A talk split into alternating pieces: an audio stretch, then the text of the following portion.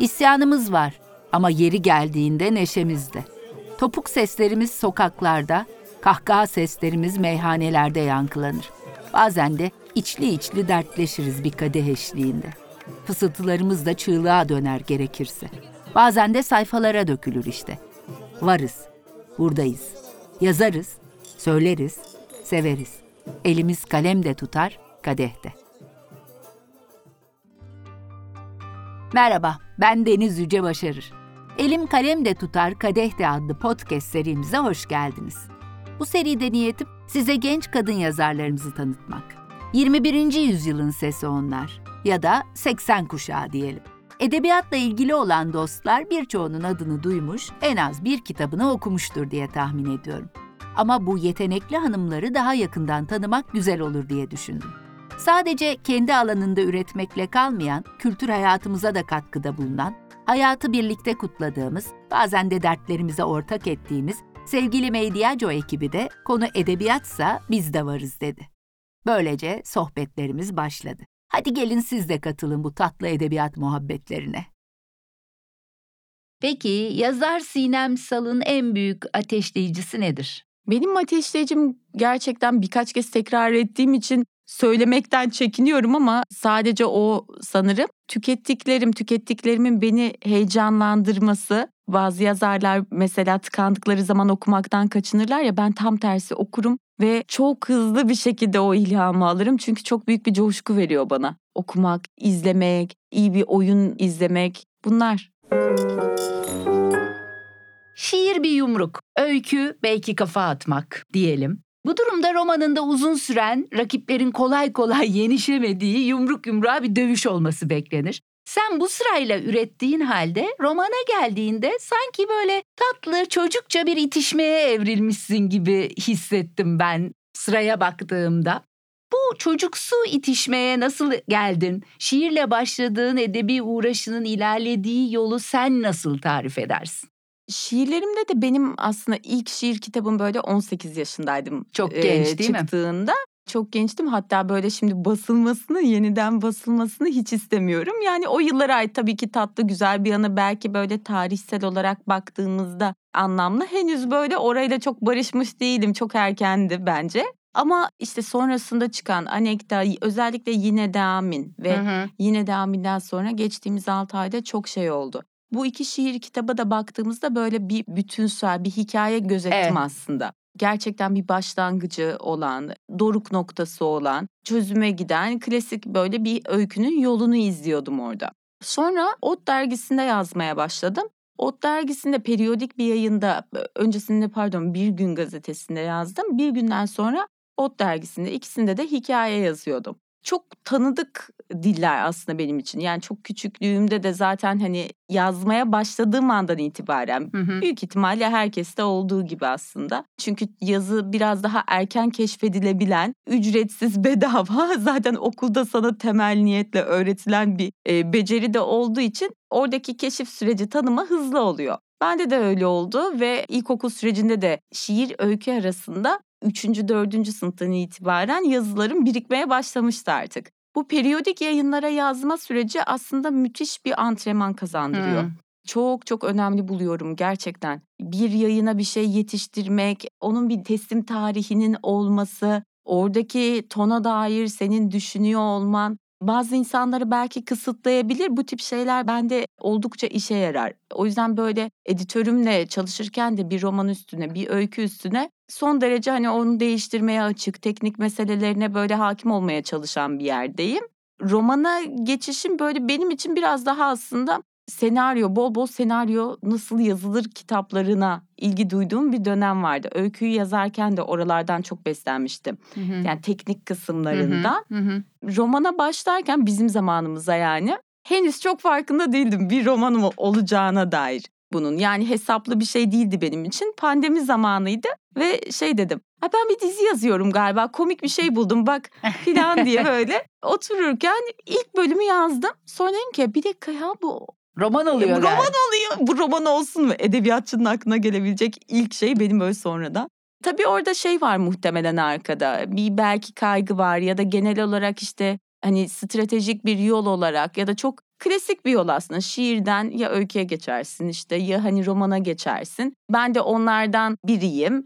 Ee, Öyküden de romana e, geçersin. Öyküden romana ben de merak ediyorum. Sonrasında neye geçeceğim acaba? Herhalde filme geçince filmden sonra neye geçeceksin? diye böyle bitmeyen bir yol var. Nereye gelsem bir önceki sorgulanıyor. Şiir yazdım. Sen çok iyi öykü yazarsın dediler. Biraz daha orada öykü dili olduğu için. Hı hı. Öykü yazdığımda hatta Murat Uyurkulak şey demişti bana. Bu kadar tez canlı, heyecanlı bir insan olmasan roman yazmıştın aslında diye. Çünkü orada oradaki gerçekten de bu arada Deniz ilginç ama tabii yani Dank'ı yazdığımda işte 23-24 yaşlarındayım. Bakınca birazcık orada o tez canlılık halini bir iki öyküde ben de şimdi geriye baktığımda görüyorum Hı. Aslında malzeme olarak karakterleri düşündüğünde bir roman niteliği taşıyan kalite anlamında demiyorum çünkü bunların arasında bir hani öyle bir kalite hiyerarşi farkı yok. Sadece baktığınızda bir olayın anlatım biçimi bir de karakterlerin bunlar aslında bir şeyin roman olup olmayacağını e, Belirliyor. belirliyor. Orada özellikle hissizlik çağı gibi şeylerde gerçekten roman olma ihtiyacı vardı. Onlar benim biraz o dönemki tez canlılığımdı hakikaten o doğru bir tespitti.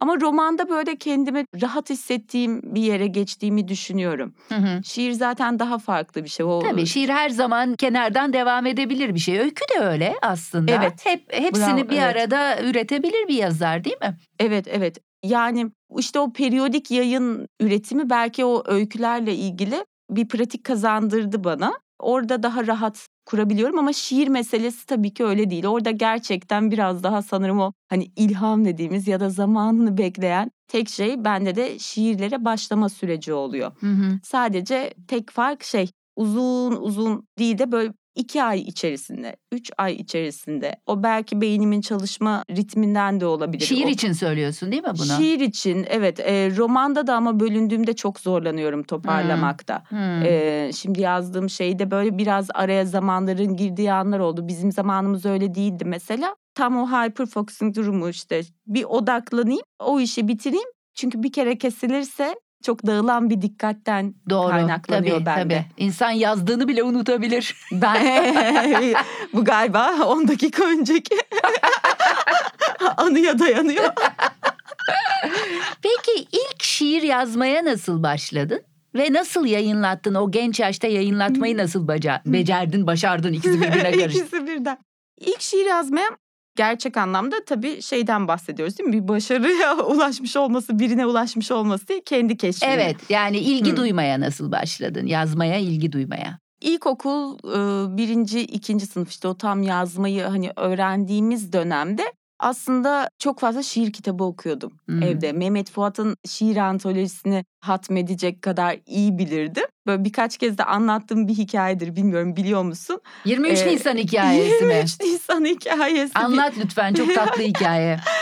Ee, çünkü gerçekten başlangıcı o aslında. Yani orada işte 5 yaşında benim babamı kaybetmiş olmam ve Hı hı. hani buraya dair duyduğum bir merak, ölüme dair duyduğum ciddi bir merak var. Ve çok konuşulmayan bir konu evde. Kendi kendine anlaman bekleniyor bu durumu ve farkındasın aslında. Bu durumu anladığım anları çok net hatırlıyorum ben. Ve o dönem bütün Mehmet Fuat şiir kitabının içindeki, antolojinin içindeki ölüm kitaplarına bayağı hakimim. Yani beni çağırsalar editör olarak yazamam ama çalışacak noktadayım. Bakın bir de bu var diye çıkarım. Yanlarına, Sessiz gemiyi falan okursun yani. her şey. Yanlarına böyle resimler yapıyorum. İşte solucanlar çiziyorum. Bir şiir var beni çok etkiliyor. Şeyden ödüm kopmaya başladı yani o şiirleri okudukça. Tabutsuz gömülme halinden. Tabutsuz bir insan gömülecekse işte şöyle oluyor, böyle oluyor. O şiirin içinde böcekler saldırıyor falan filan bitmiş haldeyim ben. O şiirleri de bir yandan okumaktan da çok büyük keyif alıyorum. Bilmiyorum öyle bir şey var ya bir yandan korkuyorsun böyle bir yandan da gerçekten zevk alıyorsun o dünyaya girmekten. Böyle bir anlamlandırma sürecinde 23 Nisan'da öğretmenim işte bana hani görev verdi ve dedi ki hani Sinem çok güzel şiir okuyor. O ey diye bağıran kızlardan birine dönüşebilme potansiyeli de yüksek. Alsın okusun sevimli de bir tipi var. Tam 23 Nisan çocuğu ve ben çıktığım anda bütün şiiri unuttum. Gerçekten unuttum ama ilk böyle kalabalık karşısında konuşma anksiyetesinin başladığı saniyeyi biliyorum yani. O saniye. Ve dedim ki içimden yani Sinem yürü be kızım bildiğin şiir var. Ondan bir tane oku. Cahit Gülebi'nin Hepiniz Öleceksiniz. Kurtlar, solucanlar ve böcekler sevinçle saldıracak üstünüze dediğim saniye böyle tık tık tık boğazıma bir, büyük ihtimal bir edebiyat öğretmeninin uzun tırnakları geçirilerek tık diye oradan alındım. Bir hafta resim yaptım ben rehberlik odasında. Ha tabii yani neden yapıyor bu hareket niye diye değil mi? Tabii, Ee, tabii. Evet. Sonra şeyi şiiri yasakladılar. Öğretmen şey dedi.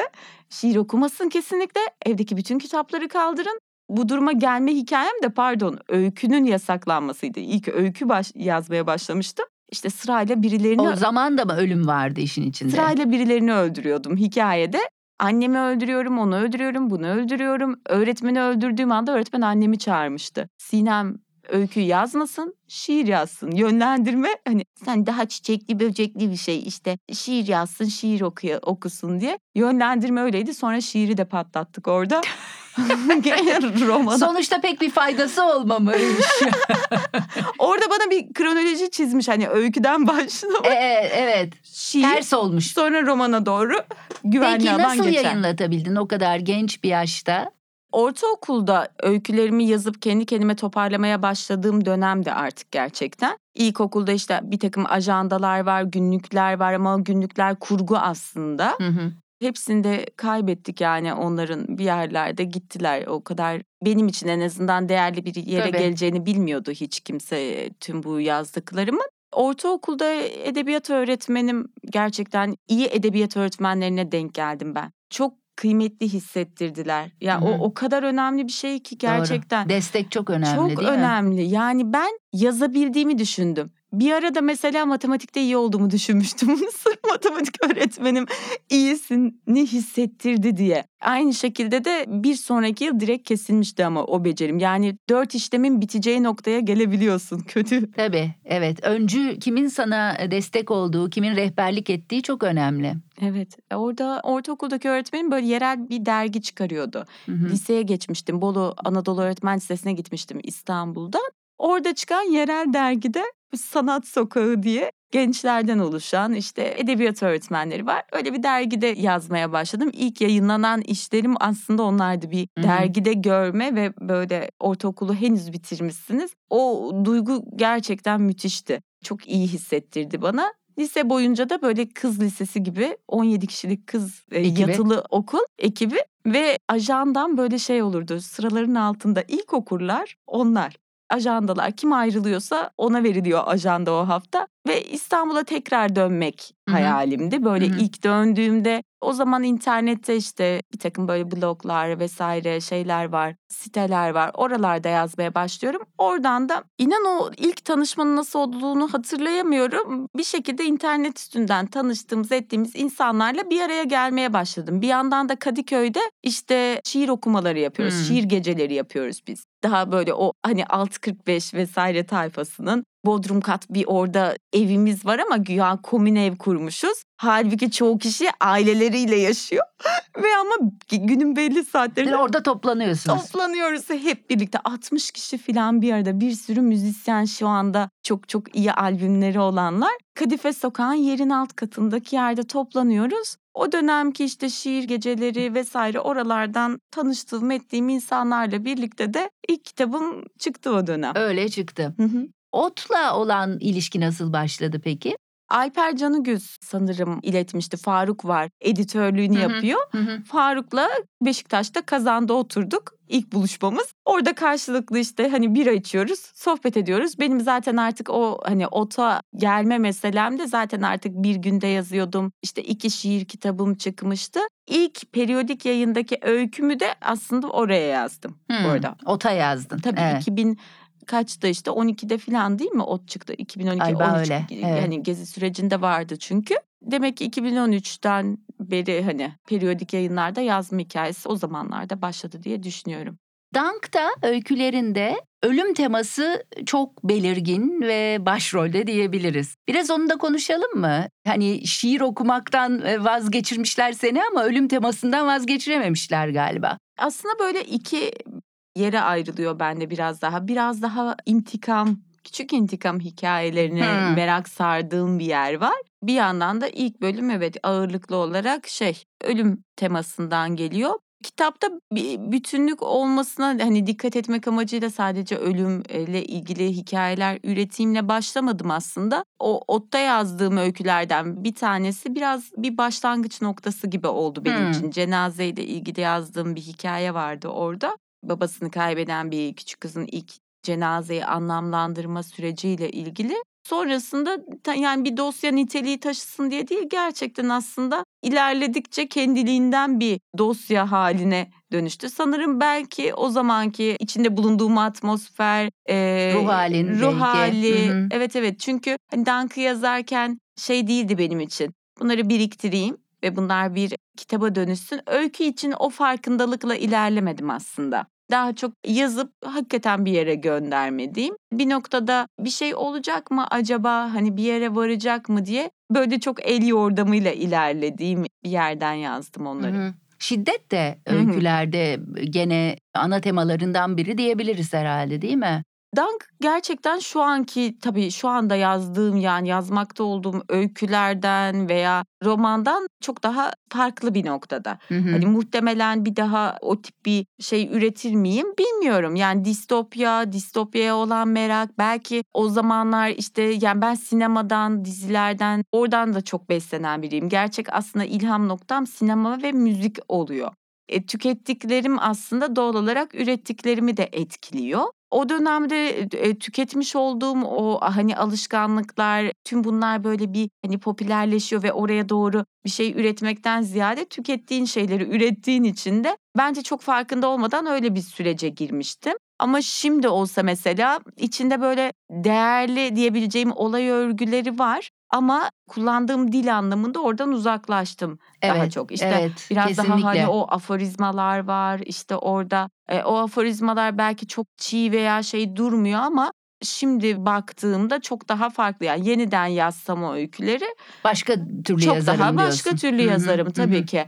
Ee, ama işte onların hepsi kendi gerçekten tarihini hani oluştururken sanırım yolunu oluştururken önemli oluyor. Muhtemelen bundan birkaç sene sonra da işte şimdi yazdığım için hani bizim zamanımız için başka eleştiriler getiriyor olacağım ama o kitabı seviyorum gerçekten. Birincisi benim ilk öykü kitabım. İkincisi şey yani oradaki olay örgüleri aslında gerçekten işte hani az önce söylediğim gibi uyur kulağın söylediği bunlar aslında bazıları roman olacak şeyler dediği durum benim öyküdeki hızımla ilgiliydi. Yani orada olay anlatma, olaya aslında odaklanma veya buraya kafa yorma.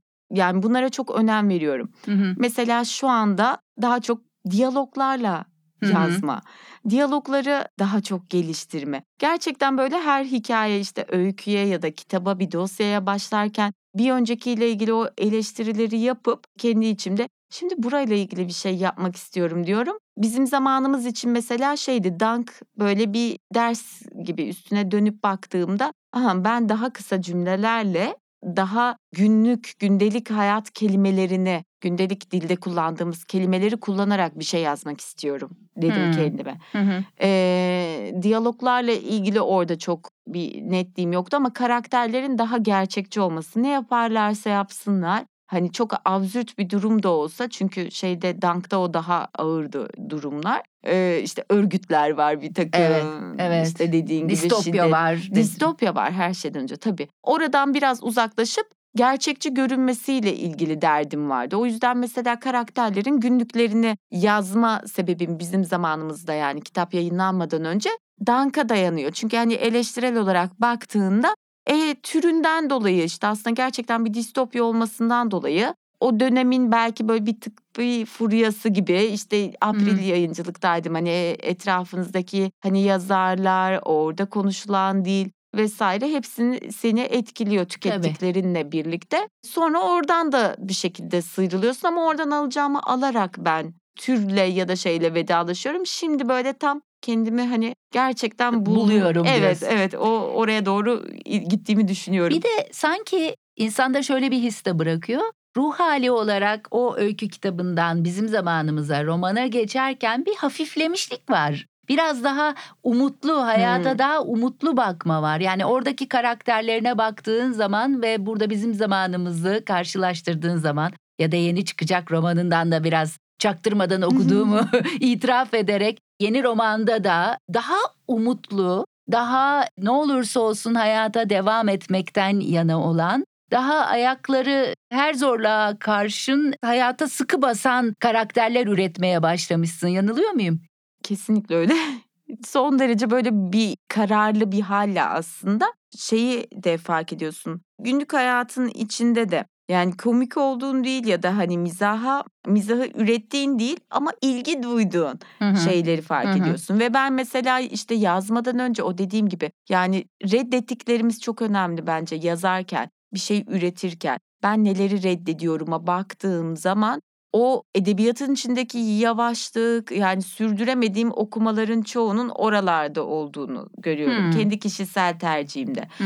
Eee, veya genellikle bir durumun uzunca anlatıldığı hâller yani olaya çok değer verilmeyen noktalar. Son derece tabii ki saygı duyulacak ve zamanında aslında çok etkilendiğim romanlar, öyküler ilk başladığım yıllarda, lise, üniversite zamanlarında. Ama ya oradan birkaç adım uzaklaşmaya başladıkça beni şey çekmeye başladı. Olay, olay ör örgüsü, işte gerçekten sahneler ve burada da başlarken neşeli hikâyeler. Hımm. Yani bir bir şekilde kadın hikâyesi olacak bu ve buradaki kadınların bizim zamanımız özelinde özellikle neşeli kadınlar olması benim için önemliydi. Gerçekçi olması dedim ya. Çünkü etrafıma baktığımda da hakikaten başına ne geliyorsa gelsin bir şekilde neşeyle direnen insanlar yani kadınları görüyorum. Kendi çocukluğumda da o hani apartmana benzer bir apartmanda muhtemelen çoğu insanın hayatı geçti zaten. Tanıdık geliyor. Bu aslında hani ülkenin işte coğrafyanın veya 90'ların ortaklığından ziyade bir cinsin ortaklığından da geliyor.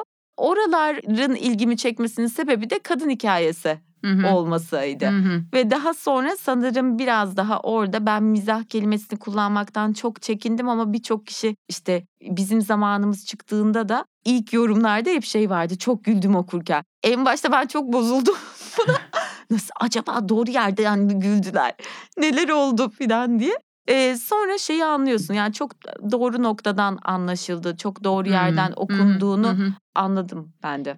Öykülerde daha kara mizah yani orada da ironi var ama orada bir kara mizah varken burada biraz daha muzip Hımm. bir dile, daha hafif alan, daha, eee, hafif bir yerden alan olayları bir dile evrilmiş durumda. Biraz tabii karakterlerin gereği de böyle ama bundan sonra da daha o muzipliği mi sürdürmek niyetin? Sanırım öyle. Yani öykülerde gerçekten onu görebildin mi? E, öykü kara bence kara böyle bir Var hafif bir mizah gene var Var. ama kara yani bayağı kara bir mizah Bayağı var. kara. Eee, işte onun ayrımını ben galiba çok yapamıyorum ama çok sık da ve çok da senin gibi güvenilir isimlerden de duyduğum bir şey oldu o dönem. Ya sen aslında biraz daha böyle hakikaten yani mizahi şeyler yazmaya çok yatkınsın. Hı Çok tuhaf bir stand-up ya ya stand-up değil de skeç gibi Hımm. bir komedi filmi yazma teklifi aldım mesela o dönem. Evet. Bu vardır ya mahalle hikâyeleri, Evet. komik bizimkiler gibi ya da işte bizim aile miydi neydi Süper Baba falan. Öyle bir şey yazabilirsin rahatlıkla.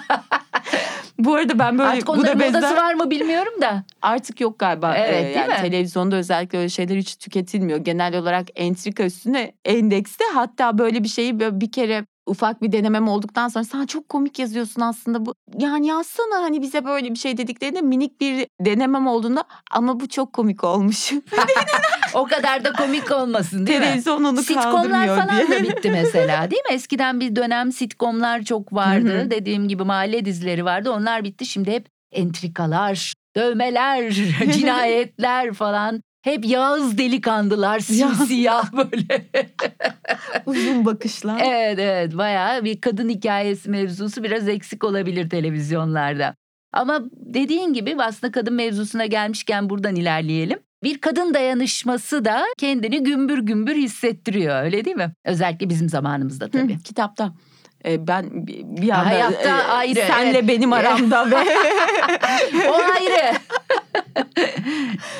Eee, tabii ki çünkü benim ilk böyle bizim zamanımıza başladığım zaman yani biraz mesela bu kayıtta da ilk kez aslında şey gibi son derece acemi bir yerden ya da hani yolun böyle çok başındaymış gibi e, konuştuğumun da farkındayım fakat nihayetinde benim yani gerçek hayattaki bütün mücadelem böyle çok kendimle Hı ve sürekli işte bir yerleri eleştirerek ilerliyor. E, Kendinde sanırım- bir yerleri eleştirerek. Evet, evet, Hı hı. evet.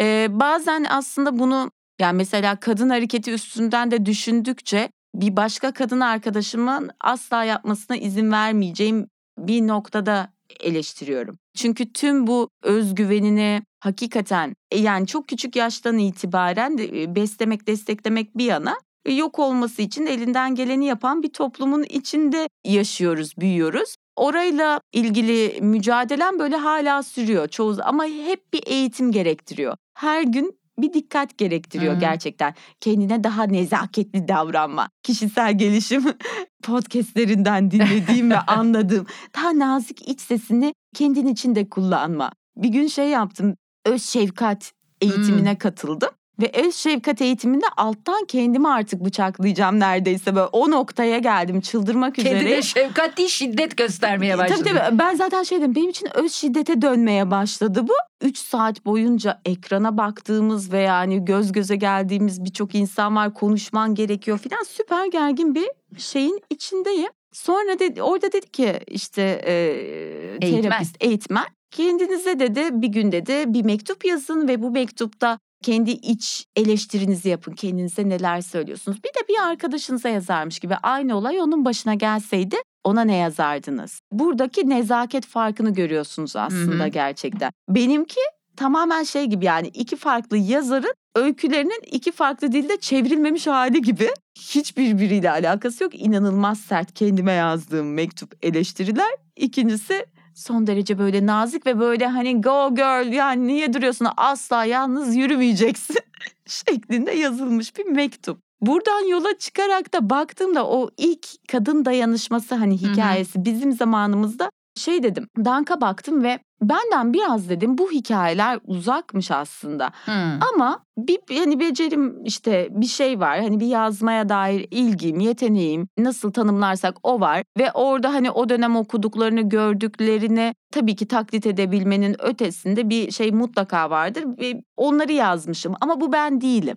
Hı. Ve ben o sırada bir roman yazmıştım aslında. Hı hı. Ee, bizim zamanımızdan Daha önce. danka yakın bir dilleme. Evet evet tamamen. Distopik bir romandı. Onu yani son 30 sayfası filandı neredeyse. Bir noktada şey oldum böyle bu, bu ben değilim gerçekten noktasına geldim ve iki yıl kadar hiç dokunmadım bir daha ben o romana. Hı. Ee, başka bir noktada olsan çoktan onu bitirip tamamlayıp verebilirsin. Ve o sırada şeyi fark ettim. İşte ben şiir kitabı yazdım. Yaşım gençti. Birileriyle bir şekilde aynı dergilerde yazdım. Küçük bir parlak görülme hikayem oldu o dönem. Ve etrafımda ne yazık ki sürekli işte bir takım adamlar var her yerde olduğu gibi. Ve Sinem roman yazmalısın, işte öykü yazmalısın Sinem filan şeyiyle birlikte o kadar böyle kendimi omuzlarım üstünde o yönlendirmeleri hissetmişim ki Hı. ben daha kendi içimde kendi yeteneğim ya da gerçekten arzu ettiğim yere gelebildiğimi bile düşünmüyorum o zaman. Romana da öyle başlamışım ve bir yerde tıkanmış. Tıkandığı yer bence benim o öz şefkati yapmaya başladığım yer. Dedim Kendini görmeye başladığın kendimi yer. görmeye Hı. başladığım yer. Yani o adamların sesi böyle sustu. Ben bir takım uzaklaşmalar Kadınların yaşadım. sesi çıktı.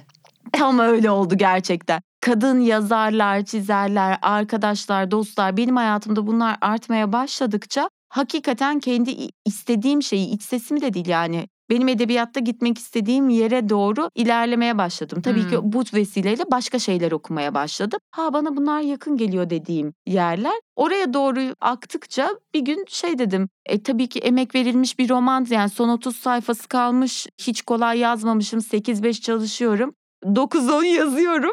Bu bir şeye dönüşmeliydi artık dediğim noktada bu bir şeye dönüştü dedim. Yani benim diğer işte tüm o adamları hani edebiyatın o genel yayın yönetmenleri, abileri, kapılmış büyük koltuklardaki insanları dinlemeyi reddettiğim bir yer. Ben dedim kendi hikayemi yani bana en yakın şeyi yazacağım. Ve gerçekten işte pandemi zamanında öyle başladım bizim zamanımıza. Kendi çocukluğumda tanıdığım kadınların içindeki dayanışma hikayesiydi. Ve böyle şey halkların kardeşliği gibi bir bina ilk orada kurulmuş diyorum. Hani her tarzdan insan var kocaları birbiriyle hiç anlaşamıyor. Kadınların hepsi aynı dairede toplanıyor ve o yüzden de 3 ay gibi bak 2 yıl sürünen bir romandan bahsediyorum. 2-3 yıl sürünen roman 3 ayda tamamladım ben bizim zamanımızı. Kadın dayanışmasının gerçekten çok kendini gösterdiği bir roman. Aynı zamanda kadınlarla yani bu toplumdaki kadınlarla ilgili saptamaların da cinsellik, tabularımız, ayıplar, toplumsal baskı, eşitsiz ilişkiler, kadınların zor hayat şartları ama buna rağmen devam etmeleri, gerçekten rağmen macerasının da bunda etkisi olabilir mi? Rağmen çok besledi tabii ki o süreci. Yani Ramen'in ilk aslında çıkma hikayesi de zaten şeydi. Bir gün çok seviyorum dergimi ama otu elime aldım. Elime aldığımda ya dedim ne kadar az kadın yazar var burada. Gerçekten biz bu kadar mıyız? Yoksa yani burada mı bu kadarız? Ya da e, biliyorsun işte şeyi hani yayın evlerinin kadın yazar aslında böyle bir kontenjan gibi doldurma hikayesi de oluyor çoğunlukla. Bir de o aralar böyle şeyi çok net hatırlıyorum. Ya bir kadın yazar var mı? Hı hı. İşte feminizm e, vesaire böyle internet üstünden popülerleşmeye başladığında kendilerini daha e, feminist bir noktada göstermek için başlayan arayışlar da onlarınki. Ve ben bu şekilde evde bir akşam otururken birkaç kişiye yazmaya başladım. Daha görünür kılmak için e, bir arada olalım. Sadece kadın ve kadın artı dediğimiz aslında hiç gerek bile olmayan ama yazarların, çizerlerin bir arada olduğu bir yayın oluşturalım ve bunun da işte bağışını kadın derneklerine yapalım, LGBTİ derneklerine hmm. yapalım diye başladığımız bir macera. Orada biz gerçekten bir araya geldiğimiz her anda da çok eğlendik. Çok eğlenmenin yanı sıra bu kadar sayıca fazla olduğumuzu gördük ve gerçekten de her seferinde inanılmaz bu duyuruları yaptığımızda tematik bir yayın olduğu için rağmen kadın yazar çizerlerin çıkardığı süresiz çıkıyor bu arada. 3 ay 5 ay artık ne zaman toplanabilirsek ben, edisyon süreci hiç kolay olmuyor bu arada onun. O süreçte tamamlandığında çıktığından duyuru yapıyoruz. Temayı belirliyoruz. 800 bin arası mail geliyor. Oo.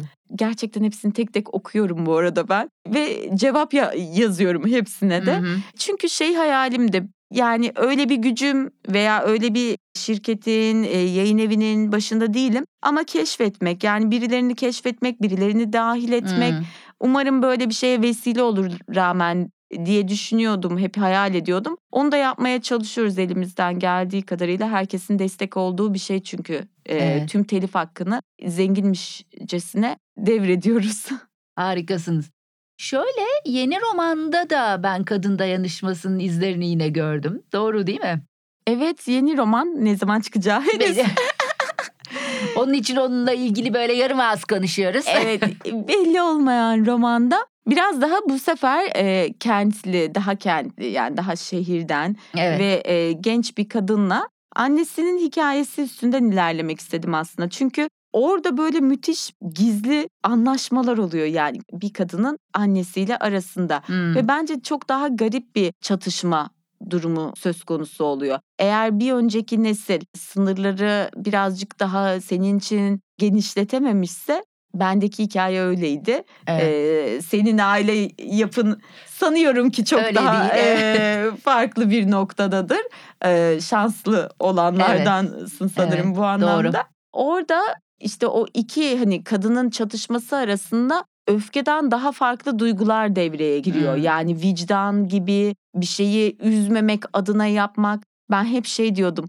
Yani keşke böyle çok sert bir babayla büyüyor olsaydım o zaman çok öfkelenip evden yani sinirlendiğim anda çıkıp gidebilirdim diye. O tuhaf bir şekillendirme oluyor. Onun e, izlerini her iki romanda da hissettim ben. Hep böyle aslında farklı bir yaşam arzulayan kadın hmm. karakterlerini, ana kadın karakterlerinde ama aile, anne, özellikle anneyi ve aileyi kayırarak ki zaten oralarda hep babalar yok, anneler var. kayırarak hareket eden kadın karakterlerin var. Yani hep bir dengeyi tutturmaya çalışıyorlar. Her iki romanlarındakilerden söz ediyorum. Her iki ana kadın karakterinde de aynı şeyi hissediyor hmm. insan. Peki aile kavramına gelmişken aile, aile içi şiddet, dayanışma, aile baskısı. Aile de aslında belirgin temalardan biri değil mi? Aile hikayesi galiba her şeyde oluyor diye düşünüyorum. Kaçınılmaz bir yerde özellikle Türkiye'de üretilen işlerde yani benim gördüğüm anladığım kadarıyla mutlaka oluyor. Çünkü orada hatalı genetik bir hata gibi ya aile. o genetik hata aktarılıyor ve mümkün değil yani senin iş yerinde de işte diğer taşıdığın ne kadar Hmm. personel olursa olsun istersen çok kaliteli bir çoklu kişilik bozukluğu yaşıyor. Yine de hepsinde devredilmiş aile dizimindeki gibi incelense o karakterlerin bütün personaları sızıyor bir şekilde aile.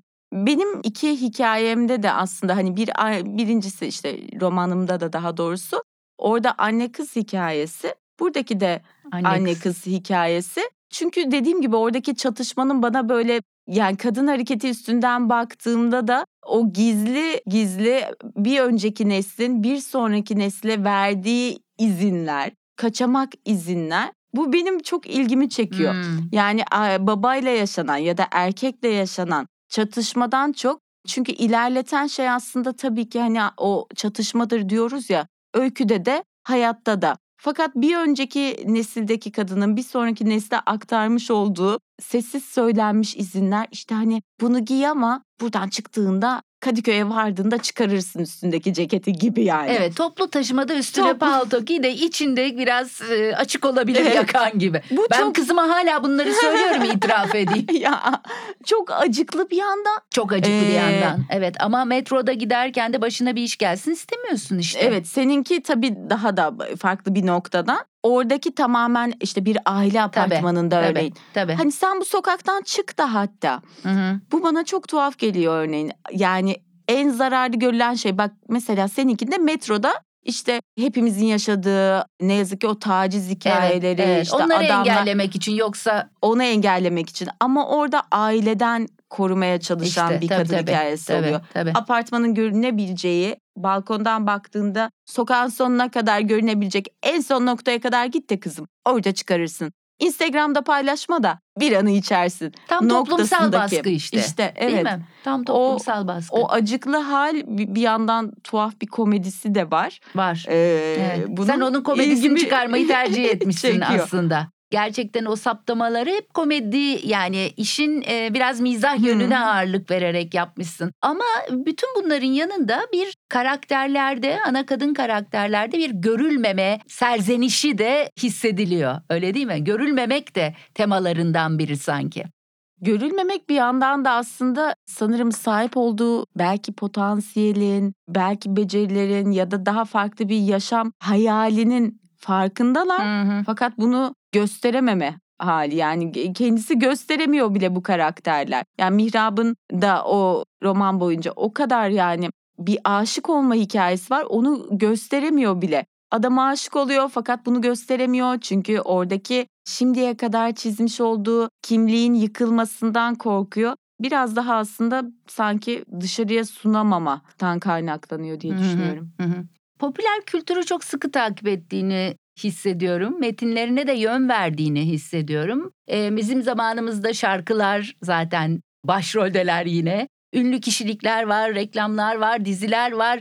Dolayısıyla popüler kültürden çok beslenen bir e, edebiyatın var. Çok sık not alır mısın? Önce konunu belirleyip e, ona göre araştırma mı yapıyorsun ya da masaya oturduğun anda isim perisi geliyor mu? Bir çağrışımlar prensesi misin sen? Nasıl oluyor? İşler nasıl işliyor?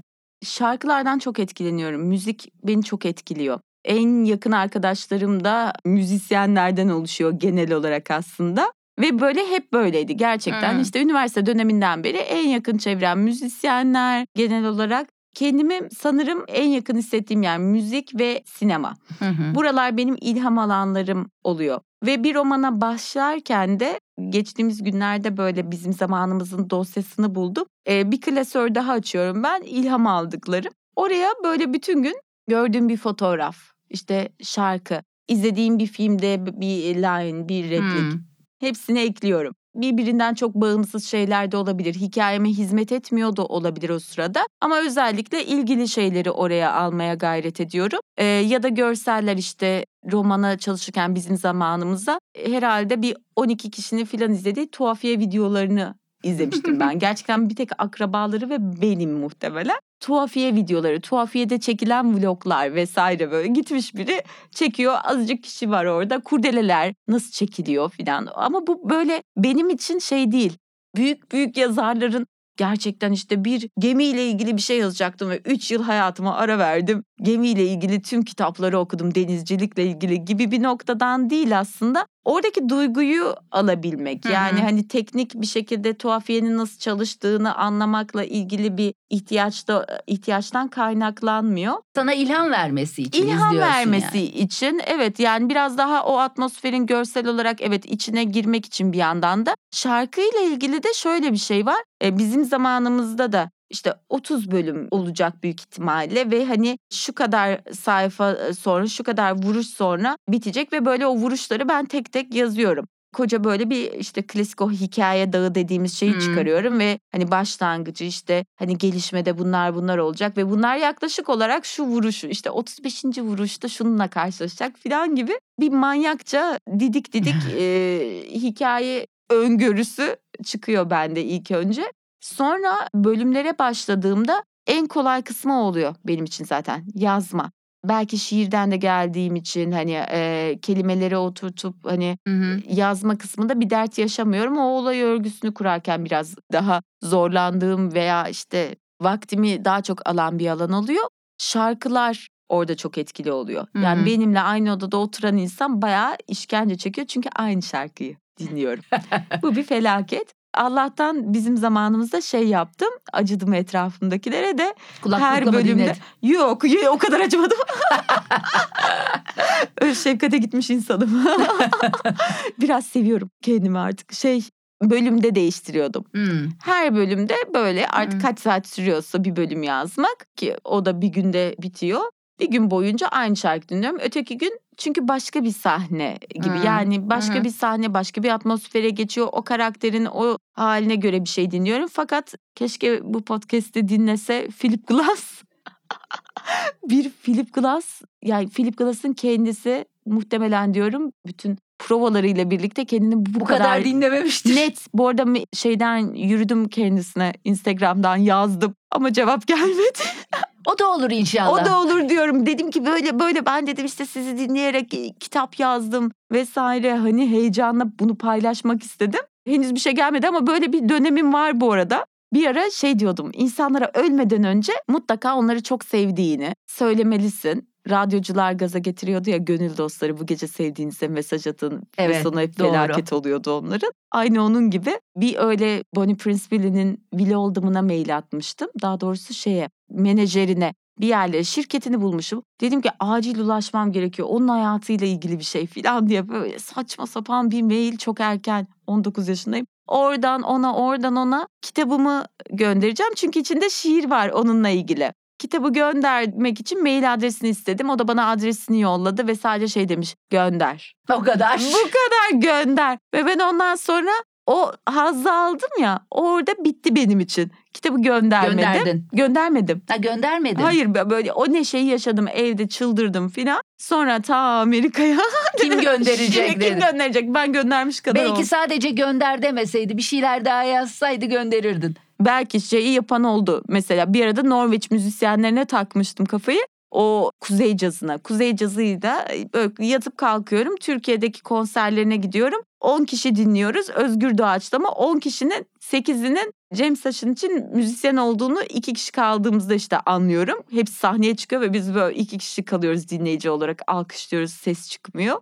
O dönemde bir adama e, Yon diye okunuyordur herhalde Yon Balke diye bir adama inanılmaz böyle şey yaptım. İşte merak ettim hayatını falan filan derken buradaki bir arkadaşımın da Cihan Mürtezaoğlu diye müzisyen. Onun bir parçasını attım. İçinde de kemençe çalıyor Derya Türkan. Derya Türkan'ın kemençe çaldığı bölüm işte çok ilgisini çekmiş. Bana bu ne dedi. Ben de baktım klasik kemençe. Klasik kemençenin ek sözlükte ya da bir yerlerde mezarlıklardan edinilen ağaçlardan Hmm, yapılan hmm. e, enstrüman falan diye bir şey geçiyor. Bunu yazdım çok ilgisini çekti. Nasıl ya mezarlıklardan koparılan ağaçlardan yapılan enstrüman mı var Türkiye'de falan diye. Sonra bana şey dedi ya mailleşmeye başladık bu şekilde. Çünkü ilginç bir noktadan girdim. Bu arada öyle de değilmiş yani klasik kemençenin hikayesi. O öyle herhalde başlamıştır ama mezarlıktan falan. Buradan gelmiş. roman çıkar. Sonra bana mesaj attı Ramazan'da caz diye şeye gelecekmiş Türkiye'ye. Ben dedi Derya Türkan'la çalmak istiyorum ama o da başka bir caz Ramazan festivalindeymiş. Buluşamadılar yani köprüde ra- kuracaktım, elçi olacaktım Deniz. Olmadı. Mümkün olmadı. Anlatımına dönersek öykü ve romanda anlatmak değil de göstermek peşindesin gibi e, hissediyorum. Sanki böyle bir kamera var da omuzlarından bakıyor gibi bir anlatım tarzın var. E, Bunu özellikle yaptığını düşünüyorum. Sen de böyle mi hissediyorsun? Yani göstermekten yana mısın? Hmm, senden duymak iyi geldi. Bunu böyle küçük e, CV'me bu ses kaydını alıp yazıya dönüştürüp yazarım diye düşünüyorum. Ee, çok evet işte o dediğim gibi diyaloglar kısmıyla birlikte bizim zamanımızda önem verdiğim şeylerden biri de oydu. Yani zaten daha doğrusu öyle geliyordu. İlk böyle hani görsel ki görsel hafızam da hiç iyi değildir ama bana ilk gelme hali genellikle bir fikrin görsel oluyor. Yani odayı, dokuyu, karakteri görmek hatta hep şeydir işte ki birçok yazar kimler öyleydi yani çizer bir yandan da işte karakterlerini çizenler Hmm, vesaire çok var yani. Öyle bir becerim de olmadığı için sanırım o görsellikle hemen bağdaşıyor bende. Yani bir film gibi aslında hakikaten akıyor. Hı. Hatta bazı noktalarda şey olarak tekniği çok bu senin okuduğun ama henüz basılmayan romanda bazı yönetmenlerin filmleri gerçekten gördüğün yani sahneyi gördüğün anda anlıyorsun. Bütün mesele zaten o aslında. En klişe verilen örnek işte Wes Anderson'ın renkleri. Evet. Böyle bir şey edebiyatta mümkün mü Aha. diye mesela çok üstüne düşündüğüm ama böyle didik didik objeleri anlatmaktan da çok bahsetmiyorum. Onu hissettirmek. Şu an yapabilmiştim. Atmosfer, atmosfer Atmosferi. hissetmek. Evet. Evet. evet. Ee, biraz bölüm bölümde gittiğini düşünüyorum. Yani aslında öykü tekniğinden Evet. yararlanarak roman yazıyorsun. Bunu böyle sürdürmek niyetinde misin? Evet evet bu yani benim okumakta da belki hani o dikkatle ilgili olan durumumla ilgili bilmiyorum ama daha rahat hissettiğimde. Kısa kısa bölümlerle evet. O bir hani sonuçta insan bir yandan da herhalde birçok kişi de aynıdır. Nasıl bir şey okumak istiyorsa öyle yazıyorsun farklı stratejiler içinde değilsen eğer. Ben de bu tip romanları okurken çok daha hızlı, kolay, adapte olabiliyorum bir yandan. Bir yandan da o sahne hissini Evet. veriyor bana evet. sürekli. Bir önceki işte saptamanla örtüşüyor zaten. Hani gösterme hikayesi sürekli böyle akan bir hani kameradan ziyade sahneler başlıyor, bitiyor, başlıyor, bitiyor. Böylece şeyi ayarlayabiliyorum. O, o duygu bana güçlü geliyor. Tekrar büyük çatının içindeki o işte doruk, Ritmini ritmini evet Hı hı. evet ritmini tekrar küçük küçük aynı modellemeyi Anladım. eee, onun içerisine de yeniden oluşturmak aslında. Seni kimler okusun istersin? En çok ulaşmak istediğin kimler? Nasıl okuyucular? Hangi okuyucular? Hmm, ne güzel soruymuş. Şimdiki okurlarımdan razıyım diye başlayıp. Yani burada aslında hakikaten ben hep şey diye düşündüm. Bu bizim zamanımız çıkarken de bir gün dedim ki bugün evrene bir enerji gönderiyorum ve dedim hayal kuruyorum şimdi. Nasıl Hmm. olacak diye. Biraz fazla yüksek şeyler söylemiştim ama fena da karşılamadı o dilekler orayı. Böyle şey dedi bir arkadaşım defne yapraklarına yazacaksın bu gece ay doğduğunda işte fırlatacaksın vesaire falan. Ve ben defne yaprağında bile o kadar küçük şeyler kurmuşum ki hayaller. Son derece gerçekçi defne yaprağına yazmama gerek yok. Oturup yani yarın sabah uyansam gerçekleştirebileceğim şeyler. Orada bile gerçekçiyim diyorsun. Orada bir de gerçekçiyim. Şey diye bir yer vardı e, çok kopmadan onu söyleyeyim. O zaman da okur kendi okurlarımı hayal ettiğimde yani daha doğrusu Kutlukan'la böyle biz bunun üstüne konuşuyorduk bir gece. Ne istiyorsun gerçekten? Dedim ki politik olarak ya her anlamda bu şu an hani okuyan kitleden o kadar memnunum ki mutluyum ki güldükleri yer çünkü bir dönem öyle bir karışıklık söz konusu olmuştu. Benle ilgili de bir kafaları karışmıştı insanların. Farklı yerden gelenler işte hani arkadaşlarım vesilesiyle ama aynı sektörden olmayan oyuncu işte müzisyen arkadaşların vesilesiyle gelen okurlarda bir kafa karışıklığı oluyor. Hmm. Onların okuması ve beni saptamasıyla ilgili bence Hmm, yazdıklarımı. Ama gerçekten edebiyat okuru Organik okurlarda. organik okur, tükettiklerinin aynı olması. Ben bazen böyle orada stalklayıp bakıyorum mutlu olduğum şeyler çıkıyor. Sevdiğimiz müzikler. Ha, ee, ortak noktalar buluyorsun Evet okurlarla. evet Ee, sevdiğimiz müzikler, sevdiğimiz diziler, gittiğimiz yerler. Oradaki o ortaklıklar beni mutlu ediyor sanırım. Ayağımın birini altıma kıvırdım. Sigarayı söndürdüm. Hesap kitap işleri bu evde benden sorulur. Mecburen. Doğal gaz faturasının arkasına gelir giderlerimizi tek tek yazdım. Gelirimizle giderimiz arasında ciddi bir takip mesafesi var. Elbette gelirimiz giderimizi arkadan takip ediyor. Nohutları şişmeye bırakıp buzluğa atsak ve bir ay nohut yesek belki rahata çıkacağız. Ne hesaplıyorsun yine? diye sordu annem. Hiç. Doğalgaz faturası gelmiş. Devamını sormuyor. Kaç yaşında kadın. Bunu dert edinmek benim derdim. Kumandanın pilini çalıştırmak için kumandayı birkaç kez masaya vuruyor. Beynimde zonkluyor. İki şey için evlenince geçer demişlerdi. Birincisi yumurtalık kistlerim, ikincisi para derdim.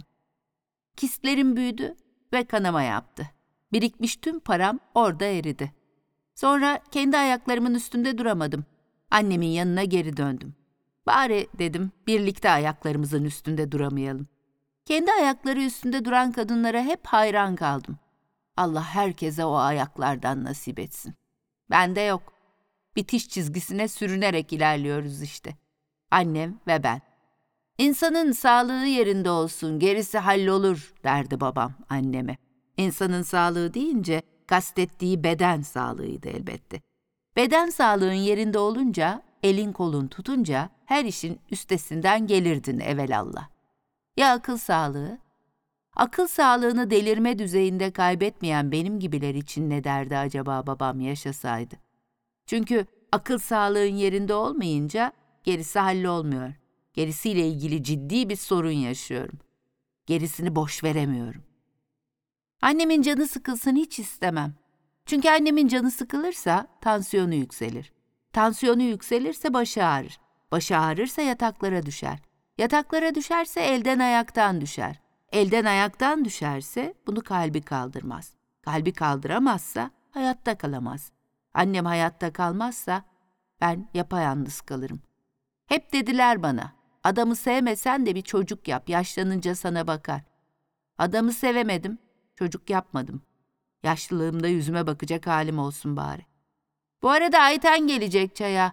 Poğaçayla patates salatası mı yapsak? İyi gider çayın yanında, dedi annem. Olur yaparım iki dakikada. Şurayı bir toparlayayım. Ben bir dişi kuş değilim. Dişi kuş olsaydım evimi kurabilirdim. Ama 26'mda anne evine döndüm. Bu sehpalar benim değil. Şu örtüleri ben seçmedim. Şuradaki bardaklar çocukluğumdan kalma. Buradaki plastik çiçekler yıllardır bu evde. Bir dişi kuş olsaydım cennet kuşu olmak isterdim. Hani şu rengarenk olanlardan. Kanatlarını aça aça dans edenlerden. Geçenlerde izledim. Benden olsa olsa sinek kuşu olur. Sinek kuşlarının kalbi dakikada sen de 500, ben diyeyim 600 kez atıyormuş. Ben de öyleyim. Kalbim ağzımda yaşıyorum. Sürekli bir şey olmuş gibi, bir şey olacak gibi, bir şeyler olmamış gibi. Ama sinek kuşlarının bir özelliği daha var. Ters uçabiliyorlar. Ben de tersine uçtum. Tehlike anlarında kullanabileceğim bu manevra yeteneğimi yanlış değerlendirdim. Yuva kurmak için çıktığım anne evine döndüm. Kabiliyetim beni buraya getirdi. Şimdi biraz da kısa kısa. Yazmak senin için bir armağan mı, bir külfet mi? Külfet olan her şeyden kurtulmama vesile oluyor. Edebiyatı iyileştirir demek istemiyorum asla. Çünkü böyle oradaki terapist benim aslında ama armağan. Ya bir gün yazamasaydın? Yazamasaydım daha herhalde kavgacı bir yerde durabilirdim bence. Öfkeli bir insan değilim ama direkt eyleme geçme halinde olurdum. Yani o biraz daha düşüncelerin bende oturması, işte duyguların oturması, ikisi farklı şeyler ve orada hayatla bir barışma halindeyim. Kendimi iyileştirmekten falan bahsetmiyorum. O zaten bir şekilde hayatla barıştığın anda geliyor. İlk adımı bence o oluyor bende. Ve bir de hakikaten yazdıkça insanlara yani insanların o duygu durumlarını anlamaya başlamakla birlikte bir yakınlık. Hayatla daha mesafeli olurdum. Yazmak dışında hangi yeteneğinin olmasını isterdin, niçin? Çok net. Şarkıcı olmak isterdim. İyi bir şarkıcı olurdu benden. Türkiye'de kadın olmak dediğimizde aklına ilk hangi kelimeler geliyor? Mücadele, umut, bir aradalık, sokaklar, rağmen Türkiye'de yazar olmak dediğimizde mücadele. Kadınlar erkeklere rağmen yazsınlar. ah evet tam tamamlandı. Cümleyi ben tamamlayayım. Keşke ben yazsaydım dediğin bir kitap var mı? Hmm, onca yoksulluk varken. Emil Ajar. Evet. Hangi yazar ve kitapların elinde büyüdüğünü düşünüyorsun? Salinger, Kurt Vonnegut, Lale Müldür, Birhan Keskin, Suat Derviş. Büyüme hep devam ettiği için Figen Şakacı, Aylin Balboa'yı çok seviyorum. Murat Uyurkulak. Bunlar galiba. Peki yazar Sinem Sal'ın en büyük ateşleyicisi nedir? Son kısımlar çok heyecanlıymış. Ateşlemişsin burada. Son bölümdeki sorularda. Benim ateşleyicim gerçekten birkaç kez tekrar ettiğim için söylemekten çekiniyorum ama sadece o sanırım tükettiklerim, tükettiklerimin beni heyecanlandırması. Bazı yazarlar mesela tıkandıkları zaman okumaktan kaçınırlar ya ben tam tersi okurum ve çok hızlı bir şekilde o ilhamı alırım. Çünkü çok büyük bir coşku veriyor bana. Okumak, izlemek, iyi bir oyun izlemek bunlar En büyük engeli korkularım. vazgeçemediğin, Korkularıma rağmen umut ediyor olmam. vazgeçmek istediğin. Aynı döngüden çıkamıyor olabilir miyiz şu an bilmiyorum ama tüm o kaygılardan, korkulardan vazgeçmek isterdim. Bu bölümde de Sinem'i daha yakından tanıdık. Sinem Sal 1989 İstanbul doğumlu. Edebiyat hayatına 2010 yılında çıkan şiir kitabı Lakuna ile başladı. 2012'de Anekta, 2014'te yine de Amin'le şiire devam etti. 2016 yılında ise öykülerini topladığı Danka imza attı. Ama bu arada Ot dergisinin editörlüğünü yürütmekte, dergideki köşesinde yazılar, şiirler kaleme almaktaydı. 2019 yılında yine bir şiir kitabı çıktı raflara. Geçtiğimiz 6 ayda çok şey oldu. Biraz önce bir bölümünü sizinle paylaştığım ilk romanı Bizim Zamanımızsa 2021'de buluştu okurlarla. Belki siz bu podcast'i dinlerken ikinci romanı Beyice'nin yarım kalan işleri de kitap evlerinde arıza endam etmiş olur. Kıskanmaca yok ben sizden önce okudum. Sinem'e hem yeni romanı hem de edebiyat yolculuğunun bundan sonraki tüm durakları için bahtın açık olsun diye bağıralım mı hep birlikte? Malum sesimizin gür çıkması da önemli. Kadehlerimiz ve şarkılarımız isyanımızsa yeri geldiğinde çığlıklarımız da öyle. Erkin Koray'dan gelsin bu kez kapanış şarkımız. Öyle sevdalı durma, rakı doldur. Olan oldu bir defa, bari hepimize yarasın. Patron Adana kebabı yollasın. İsterse hesabı peşine alsın. Önce kadehler kalksın arkadaşlar. Olan oldu bir defa, bari hepimize yarasın.